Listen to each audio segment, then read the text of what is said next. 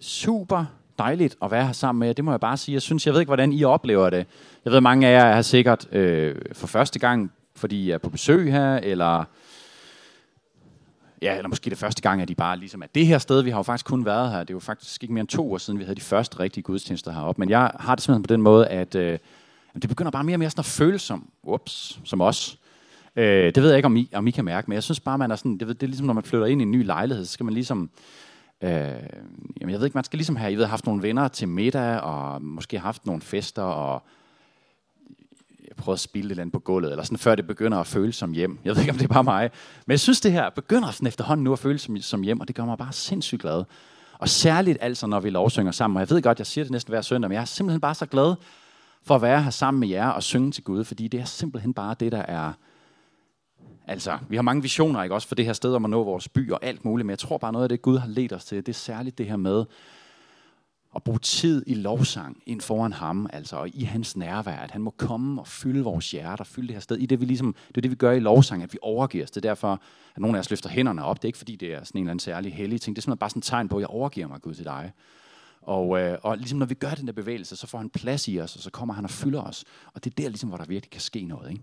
Og det er det, vi drømmer om, at det her sted bare må være fyldt med hans nærvær, og også bare flyde ud herfra, ud af dørene, ud af vinduerne, ud til den her by, som bare har så meget brug for hans liv, for hans fred og hans kærlighed. Ikke?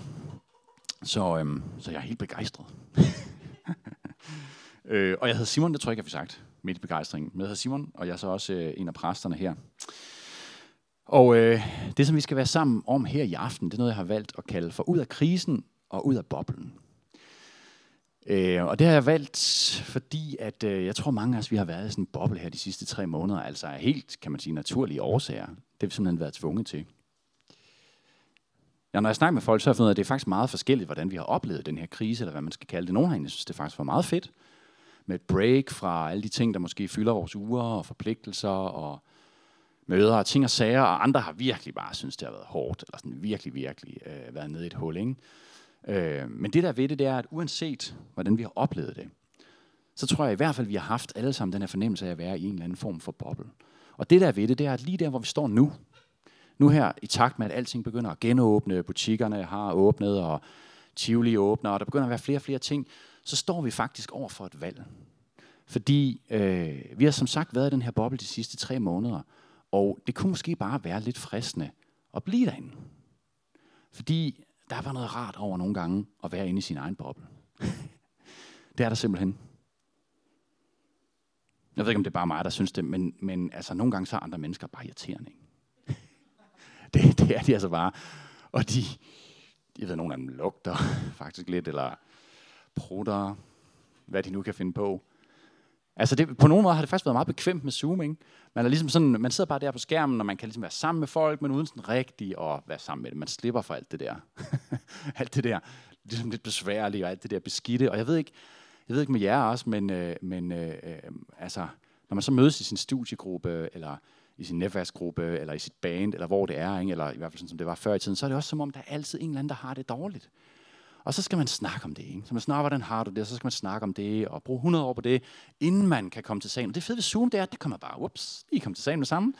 Man, slapper, man slipper for alt det der at komme hinanden ved snak, og det er bare meget nemmere. Altså, jeg, jeg ved godt, at jeg overdriver lidt, og prøver på at være lidt ironisk og sådan noget, men det er bare lige for at få pointen frem, ikke? fordi helt seriøst, livet er faktisk lidt nemmere uden andre mennesker.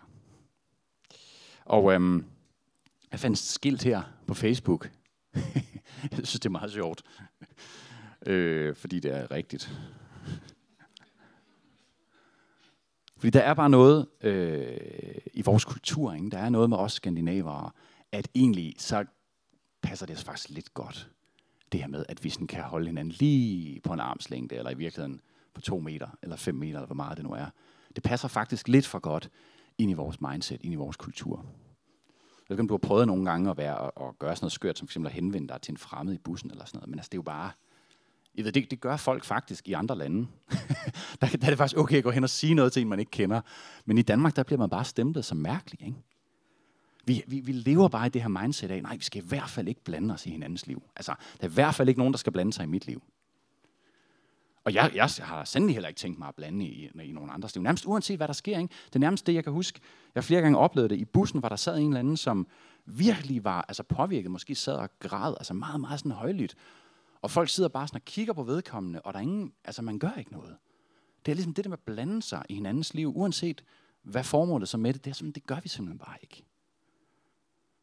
Men ved hvad problemet ved det, det er bare, at vi, du og jeg, os der er herinde, vi er på en mission, som lige præcis indebærer at blande sig i andre folks liv.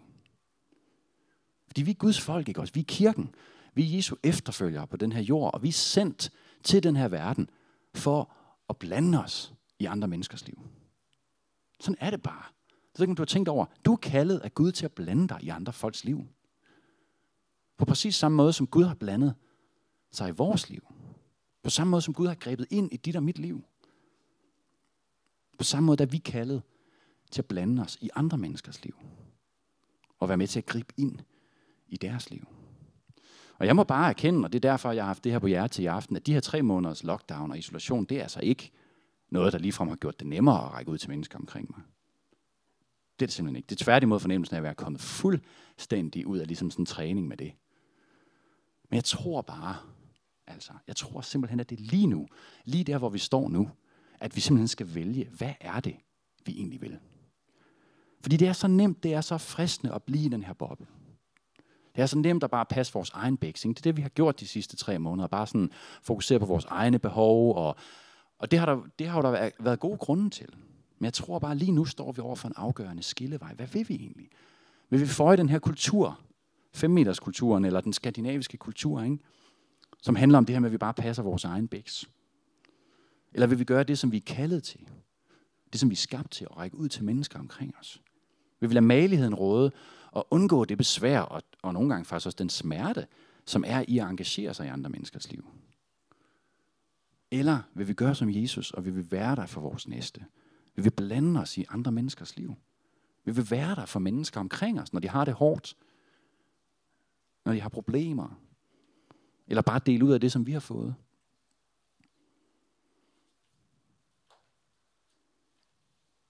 Det er jo helt, altså, det er jo helt naturligt, det der har været sket her de sidste tre måneder. Det er jo ikke fordi, nærmest at man har haft et valg. Vel? Det er jo helt naturligt, at vi har været afskåret fra særlig meget kontakt til folk, og ikke rigtig har kunne gøre noget. Men nu er det altså på tide, at vi tager et valg om at komme op på den heste igen. Det mener jeg virkelig. Fordi vi er kirken. Vi er Guds folk, og vi er sendt til den her verden med gode nyheder.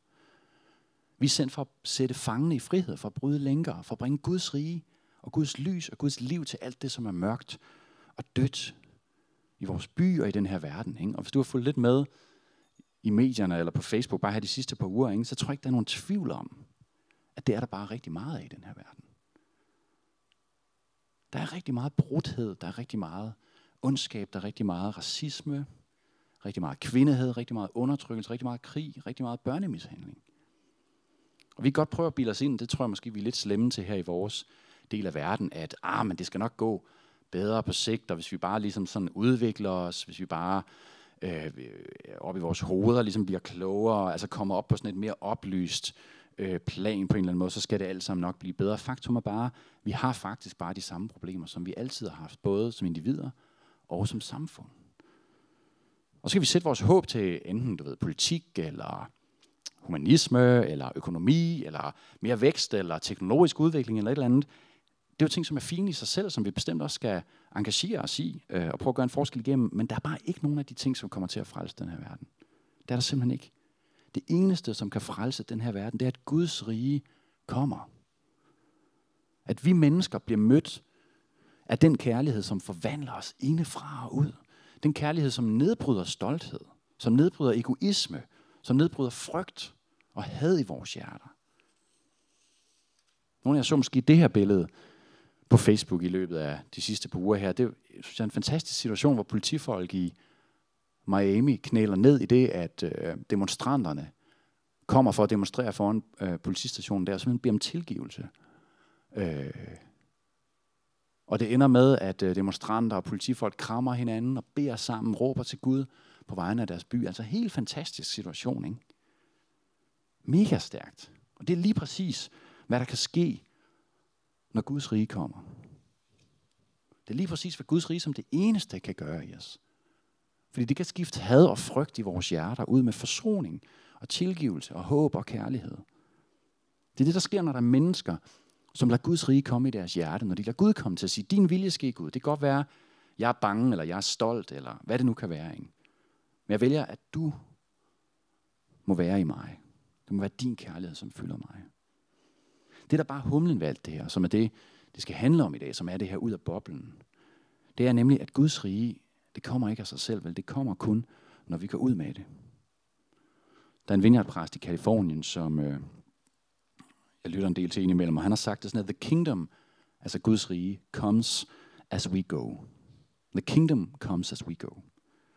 Og det lyder mærkeligt, ikke også? Man tænker, hvorfor, hvorfor har Gud overladt det til os? Hvis han er kongen, hvorfor har han så overladt det til os?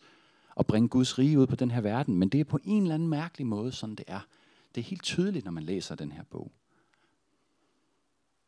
Så selvom det selvfølgelig er Gud, som forvandler os, og det er hans kraft, som virker i os, så har vi som kirken en eller anden fuldstændig afgørende rolle at spille i det her. Jesus kunne godt have valgt at gøre det på en anden måde, men vi har lige fejret det, ikke? også i Kristi Himmelfart, at han forlader den her verden, tager tilbage til hans far, og i pinsen, at han sender os sin ånd, at han sender os hans kraft, sådan så vi netop kan gå ud i det her, ikke alene, men sammen med ham, som partnere, og videreføre, kan man sige, hans mission. Og øhm, jeg kom til at tænke på, at jeg snakker meget om det her med Guds rige, eller det gør vi det hele taget i Vineyard. Og det er, fordi Jesus snakkede meget om det. Og helt kort fortalt, så handler Guds rige om, øh, man kan sige, det begreb, det dækker over, at Guds rige, det er der, hvor Guds vilje sker. Det vil sige, det er der, hvor han regerer. Og det, der så bare er at finde, det er, at Gud han regerer på en helt anden måde end jordiske konger eller kejsere. Fordi det er ikke med, med magt eller med vold eller ligesom med sådan fysisk magt. Vel? Nej, han regerer med hans kærlighed, med hans skønhed, med hans fred i vores hjerter. Og når vi lader hans rige fylde vores hjerter, vores liv, når hans vilje sker i os, så bliver vi genoprettet som mennesker. Så bliver vi mennesker, som kan være dem, som vi faktisk var skabt til at være. Nemlig mennesker, som er i stand til at elske. Mennesker, som er fyldt med kærlighed, mildhed, tålmodighed, gavmildhed osv. Ikke? Frem for at være mennesker, som er styret af frygt, eller begær, eller egoisme. Så Guds rige kommer altså i den grad, at vi er villige hver især til at lægge vores egen vilje ned for hans vilje. Men også i den grad, at vi er villige til at invitere andre med på den rejse. Det er det, som er vores motto øh, her i kirken, hvis ikke du har hørt det, det er, vær med på rejsen. Fordi det er kort og godt det, det er. Vores liv og vores tro, vores, det er, det er simpelthen en rejse sammen med Gud. En rejse sammen med Jesus. En kærlighedsrejse, hvor vi mere og mere overgiver os til ham. Hvor vi mere og mere ser ham, som han er, sådan som vi sang i den her sang. Men det er bare ikke sådan en eksklusiv rejse, vel, som er forbeholdt os, som er herinde. Eller os, som er vokset op på en eller anden bestemt måde, eller ligesom har set lyset, eller sådan et eller andet. Nej, det er slet ikke det. Det er faktisk en rejse, som Gud igennem os inviterer alle mennesker ind på. Alle mennesker. Det er faren, som drager alle hans børn ind til sig, ind i sin favn. Og et af mine absolut yndlingsvers i Bibelen, det er i den historie, der handler om Zacchaeus, som var sådan en toller. Der siger Jesus til slut, for ligesom at opsummere den historie der, der siger han, menneskesønnen, og det er ham selv, han snakker om, det er, er kommet for at opsøge og frelse det fortabte. Og det her vers, der for mig og se helt inde i kernen af, hvad sand kristendom handler om. Fordi det handler nemlig om, at Gud ikke holdt sig på afstand af os. Han blev ikke en armslængde væk. Nej, han gik hele vejen for at opsøge og frelse os. Han blev inkarneret menneske, inkarne i kød, betyder det, for at komme os i møde på vores banehalvdel. Gud blev ikke siddende på Zoom, vel, bag skærmen i sikker afstand af vores problemer og vores, ja, til tider nogle gange lidt ufede liv, ikke? Nej, han gik ind i sin egen skabning. Prøv at tænke på det næste gang, du, du sidder i en studiegruppe og synes, det er træls, fordi at der er en eller anden, der lugter lidt. Eller sådan. Så prøv at tænke på, Gud, han var i himlen. Jesus var i himlen. Og så blev han menneske, og blev undfanget i et liv, og blev født ud af en øh, vagina.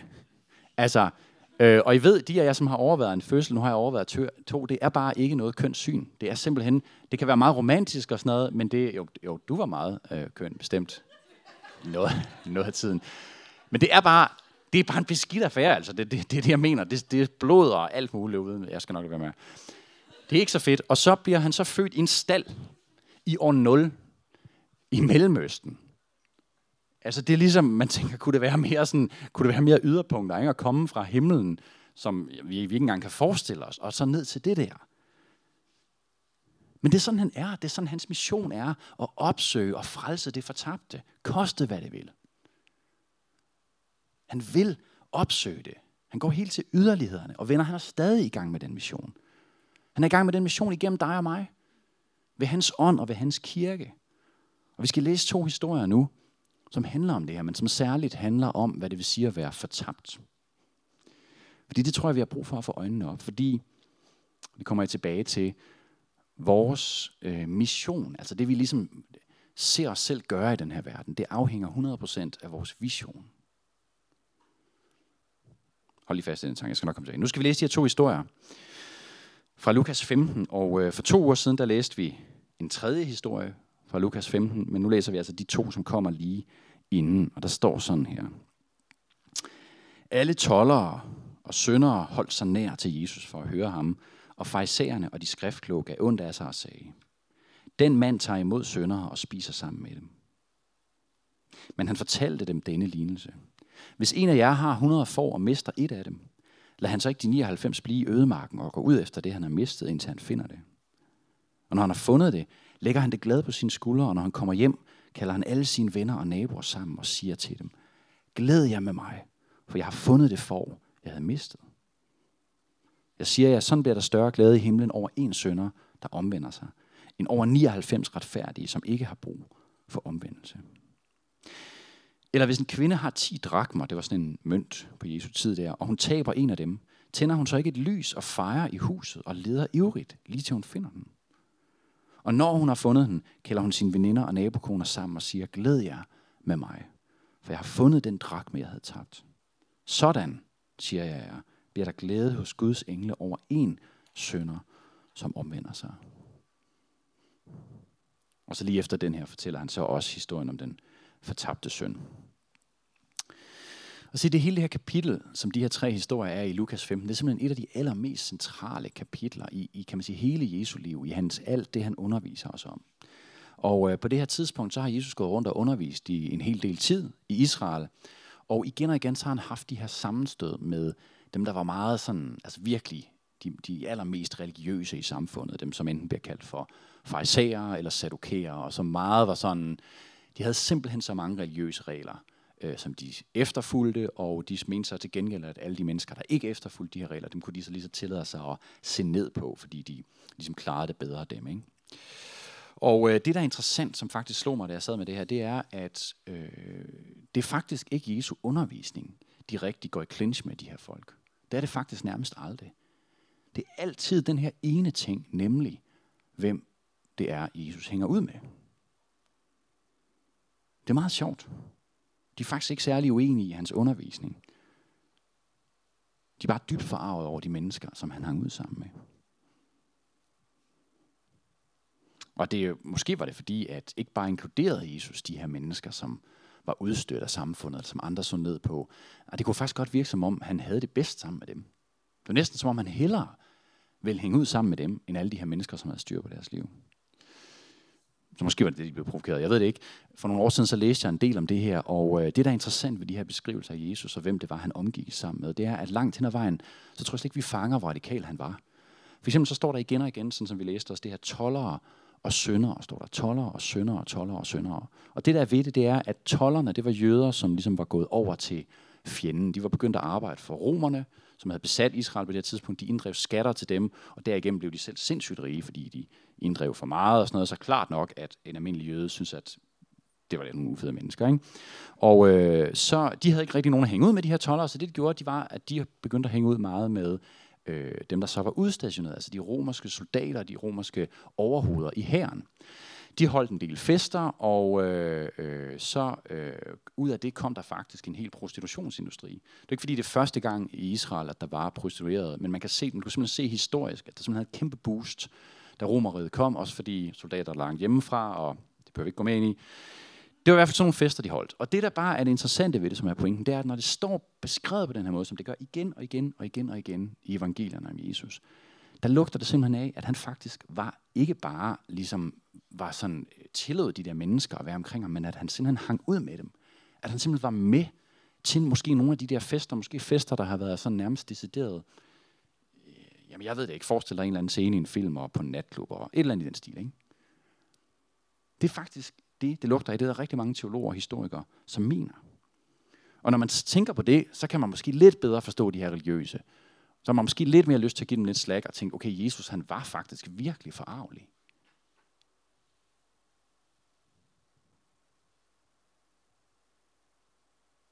Ja, det der så sker her i Lukas 15, det er, at øh, der har de så haft utallige af de her sammenstød, hvor de har konfronteret Jesus, sagt, Jesus, hvad sker der for det? Hvorfor hænger du ud med de her mennesker? Bla, bla, bla, bla.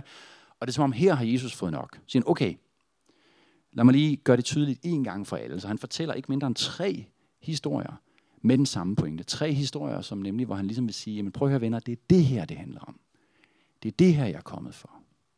At opsøge og frelse det fortabte. Han kunne så nemt som ingenting være kommet ind i den der religiøse elite, ikke? Være blevet berømt, eller ved, have fået status på den der måde. Men det er simpelthen ikke det, han er kommet for. Og øh, det jeg gerne vil, at vi gør nu, det er, at vi skal kigge lidt på begrebet fortabt.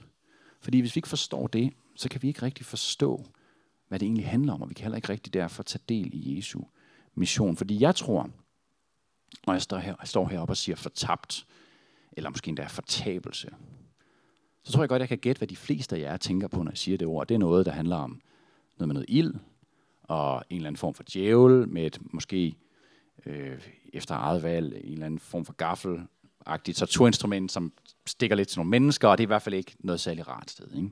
Det er det, de fleste af os får i hovedet, når vi tænker på det her ord, fortabt eller fortabelse. Det interessante er bare, at det er faktisk ikke lige det, Jesus tænker på i første omgang, når han snakker om det i den her sammenhæng. Det er faktisk ikke det, som er hans pointe. Ikke i de her tre historier, og heller ikke i mange andre af hans historier. Det er ikke fordi, der er nogen steder, hvor han snakker om det.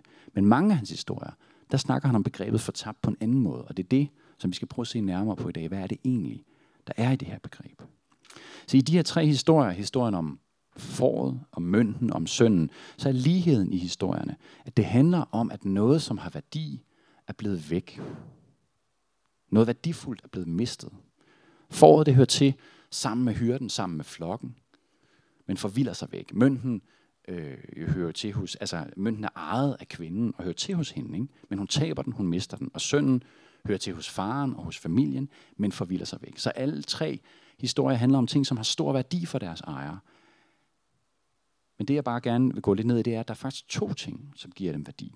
Og det er meget vigtigt, at vi forstår begge de her to ting. Fordi nummer et, kan man sige, ting, der giver dem værdi, det er på grund af relationen til deres ejer. Og nummer to ting, eller den anden ting, der giver dem værdi, det er, at de har også en værdi på grund af deres funktion, eller på grund af deres rolle. Og det skal jeg nok lige uddybe, fordi foråret har værdi for hyrden, fordi det er hans foring. Han har udvalgt det. Han har måske haft det, for det var et babyform. Jeg ved ikke, hvordan det fungerer. Et mindre, ja, lam, ja, yes, lige præcis. Det er det. For det var et lam. Og øh, derfor hører det til hos ham. Ikke? Også det er hans for. Det giver mening. Men der er mere end det. Fordi det har også værdi for ham, fordi det faktisk har en funktion. Det har en funktion i flokken. Hos de andre får det en del af en helhed. Men det har også en funktion, fordi det giver mælk og uld, og måske fordi det også, jeg ved som sagt ikke, hvordan det fungerer, men måske den dag, det kan få andre babyfor selv lam. Et eller andet, ikke? På samme måde med den her mønt. Mønten har værdi, fordi den tilhører kvinden, fordi hun har tjent den, eller måske fået den som gave. Men den har jo også værdi ud over det. Den har også værdi, fordi hun rent faktisk kan bruge den til noget. Den har en funktion, hun kan købe noget. Hun mangler sig, eller hun kan spare den op til et eller andet. Den kan ligesom noget, kan man sige. Ikke? Og i den tredje historie, sønnen har jo værdi selvfølgelig, fordi han er sin fars elskede søn. Han er hans kød og blod. I ved, han har opfostret ham. Han har investeret i ham. Han har elsket ham. Han elsker sin søns fællesskab og nærvær. Det er uendelig højt skattet af ham. Ikke? Men han har samtidig også værdi, fordi han har en rolle. Han er en del af familien, en vigtig del af familien. Han er arving til sin far. Han er den, som skal være med til at føre familien videre. Han skal være med til at drive gården. Han skal være med til at bygge videre på de ting, som faren har bygget op. Så, når noget er fortabt, så er der altså to ting, der sker. Nemlig, at noget har forvildet sig væk fra sin rette ejer, eller kan man sige fra sit rette tilhørsted, Og derigennem har det så mistet sin rolle eller sin funktion, man kunne sige sin bestemmelse, det som det var skabt til at gøre. Fordi hvad skal man bruge for, som går rundt ude i ødemarken til? Det kan man ikke bruge til særlig meget, vel? Det samme med en mønt, som man har tabt. Den har stadig værdi for en. Men man kan jo ikke bruge den til noget. På samme måde med sønnen. Han vil altid være sin fars søn. Uanset hvad han gør, faren vil altid elske ham uendeligt meget. Men det er ligesom om, hvad, hvad skal man med den der relation? Den, den, den gør jo ikke det, som den var tiltænkt, vel? Det lykkedes ikke. Det, der var meningen med det, at de kunne være sammen, at de kunne være far og søn, de kunne have en tæt relation, det sker ligesom ikke, vel? Og det her, det er kernen i fortabthed eller fortabelse for Gud. Det er, når vi som hans børn, som er skabt til at leve i hans kærlighed, skabt til at leve i hans nærvær, til at være fyldt af hans nåde og fred, når vi forvilder os væk fra ham, og når vi går vores egen vej, og når vi lader alt muligt andet følge i vores liv i stedet for ham. Fordi udover at vi mister fællesskabet med Gud, som vi er skabt til at være i, så kommer vi heller aldrig til at træde ud i det, som vi er skabt til i den her verden. Vi kommer aldrig til at tage del i Guds plan og ønske for os i den her verden. Der er to ting. En filosof, som hedder Dallas Willard, han siger sådan her, prøv at høre det, det jeg ved godt, det er en lille smule kringlet af engelsk, men prøv en gang at høre her, to be lost, og det er altså det fortabtheder på engelsk, means to be out of place, to be omitted, det betyder udladt. Gehenna, the term often used in the New Testament for the place of the lost, may usefully be thought of as the cosmic dump, altså losseplads, for the irretrievable, useless. Think of what it would mean to find you have become irretrievably useless. Something that is lost is something that is not where it is supposed to be, and therefore it is not integrated into the life of the one as a good to whom it belongs and to whom it is lost. Bare lige for at lige sådan forklare det her, så Gehenna, det her term, som han refererer til, det er det term, som er oftest brugt i Bibelen, som vi oversætter med helvede eller med dødsriget. Og det der sagen ved det, det er, at i virkeligheden, så var det her Gehenna et fysisk sted. Et sted lige uden for Jerusalem, en, en dal, som faktisk fungerede lidt som en skraldeplads. Fordi man, øh, kan man sige, slæbte alle mulige form for skrald derud, og der var noget ild, som blev kørende netop for at afbrænde det her skrald. Og det, det er muligvis der, at den der ild, eller hele det her helvedeagtige ting kommer af. Ikke? Men det, der er vigtigt at forstå, det er, at det var et sted for skrald, altså for ting, som ikke længere kunne bruges til det, de var skabt til. Ting, som på en eller anden måde var blevet ubrugelige. Så altså, når noget er fortabt, så er det mistet. Det er væk fra sin rette plads. Det er ud af sin rette bestemmelse eller funktion i forhold til, hvad det egentlig var skabt til. Og bare for at gøre det helt tydeligt, jeg ved godt, jeg skærer det ud i pap, men jeg mener, at det her det er virkelig vigtigt. Prøv at tænke på dine nøgler. Hvis du mister dine nøgler, det har du måske prøvet en gang, jeg har i hvert fald, hvad kan man så bruge dem til? Øh, eller, okay, det var retorisk. Man kan ikke bruge dem til så meget, hvis man ikke kan finde dem. Men de har stadig uendelig stor værdi for en. Fordi man, man skulle jo bruge dem til noget. Ikke? Man mangler dem jo. Men man kan bare ikke bruge dem til noget. Og når vi tænker på det her med fortabt og fortabelse, så har vi en tendens til udelukkende at fokusere på det, som der med tiden, altså kan man sige, med ske med det, som er fortabt. Det vil sige nemlig den ultimative konsekvens af vores fortabthed som mennesker. Selvfølgelig er det også vigtigt, og det er også vigtigt for Gud, hvad der sker med os en gang efter døden. Men Jesus er faktisk mere interesseret ved at våge at påstå i, hvad det vil sige at være fortabt og være fundet lige nu. Fordi han længes ufattelig meget efter hvert eneste menneske lige nu. Han elsker dig og mig. Han elsker alle mennesker. Han ønsker brændende, at vi kommer tilbage til ham. Ligesom den fortabte søn. Og to, han længes efter, at vi i fællesskab med ham finder meningen med vores liv i hans store historie. At vi finder den plads, som vi er skabt til at indtage og tage del i hans mission her i verden. Fordi som jeg sagde før, Gud har stadig en mission. Han har en mission om at genoprette og frelse den her verden. Ikke? Jesus bliver sendt ud for at kickstarte den genopretning. For at opsøge og frelse det fortabte. Men det slutter ikke der. Fordi enhver, som bliver fundet og frelst, bliver frelst netop til det her formål. Og netop til at blive en del af den opgave, til at blive en del af den mission. Vi bliver ikke bare frelst til noget, der skal ske en gang efter døden. Det, som vil være på en måde den ultimative konsekvens af, at vi er blevet frelst. Nemlig, at vi så skal leve sammen med Jesus ansigt til ansigt, hvordan det nu engang kommer til at være. Det bliver fedt. Det er sådan set det eneste, vi rigtig ved.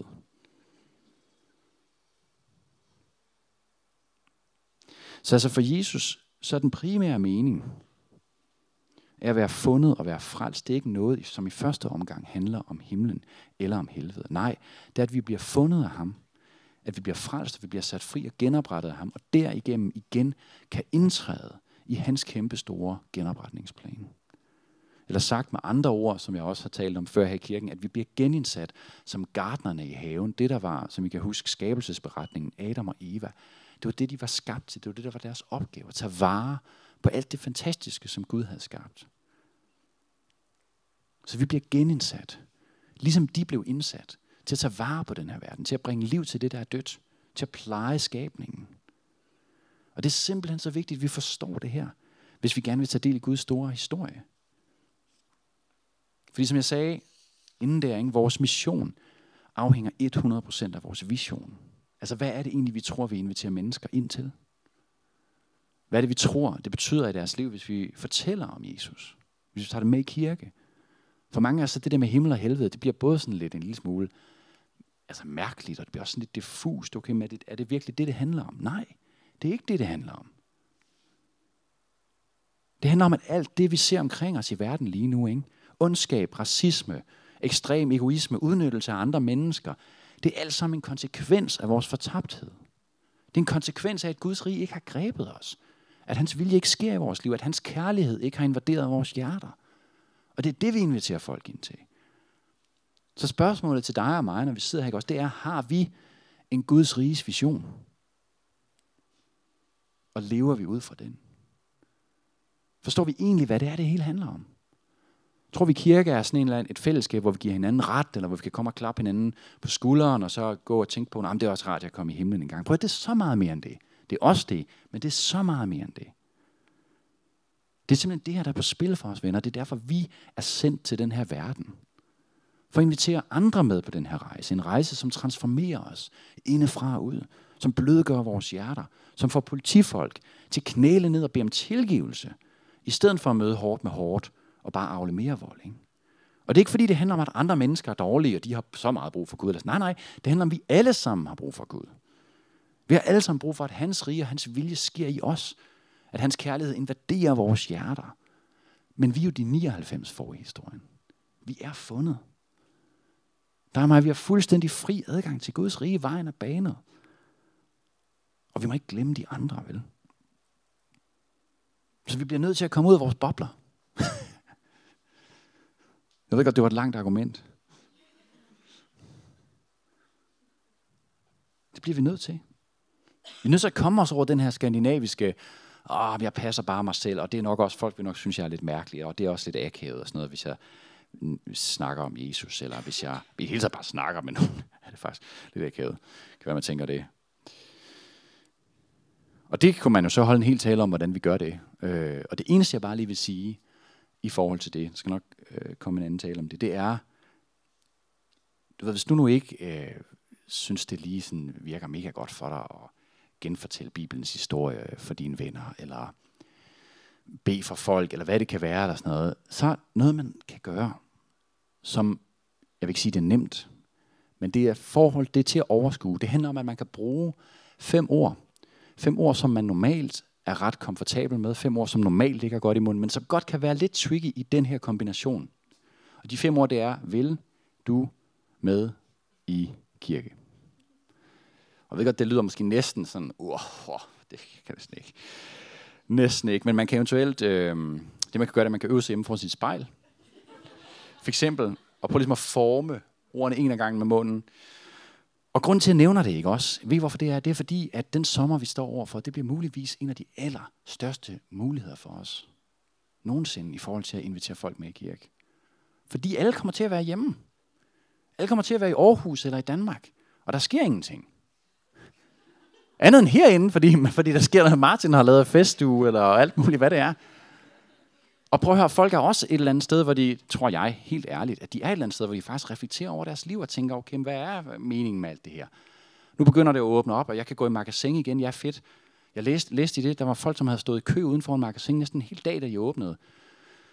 Og jeg tænkte, okay, du har virkelig savnet magasin. Og det er selvfølgelig også... Øhm, altså det er selvfølgelig også rart, at magasin giver... Det er jo, der er jo ikke en, det er jo fint med magasin, ikke også? Men der er bare også noget andet. Ikke også? Der er bare også noget andet i den her verden. Var der nogen af jer, der stod i kø ude foran, ude foran kirken? Nej, det var ikke det. Var ikke det.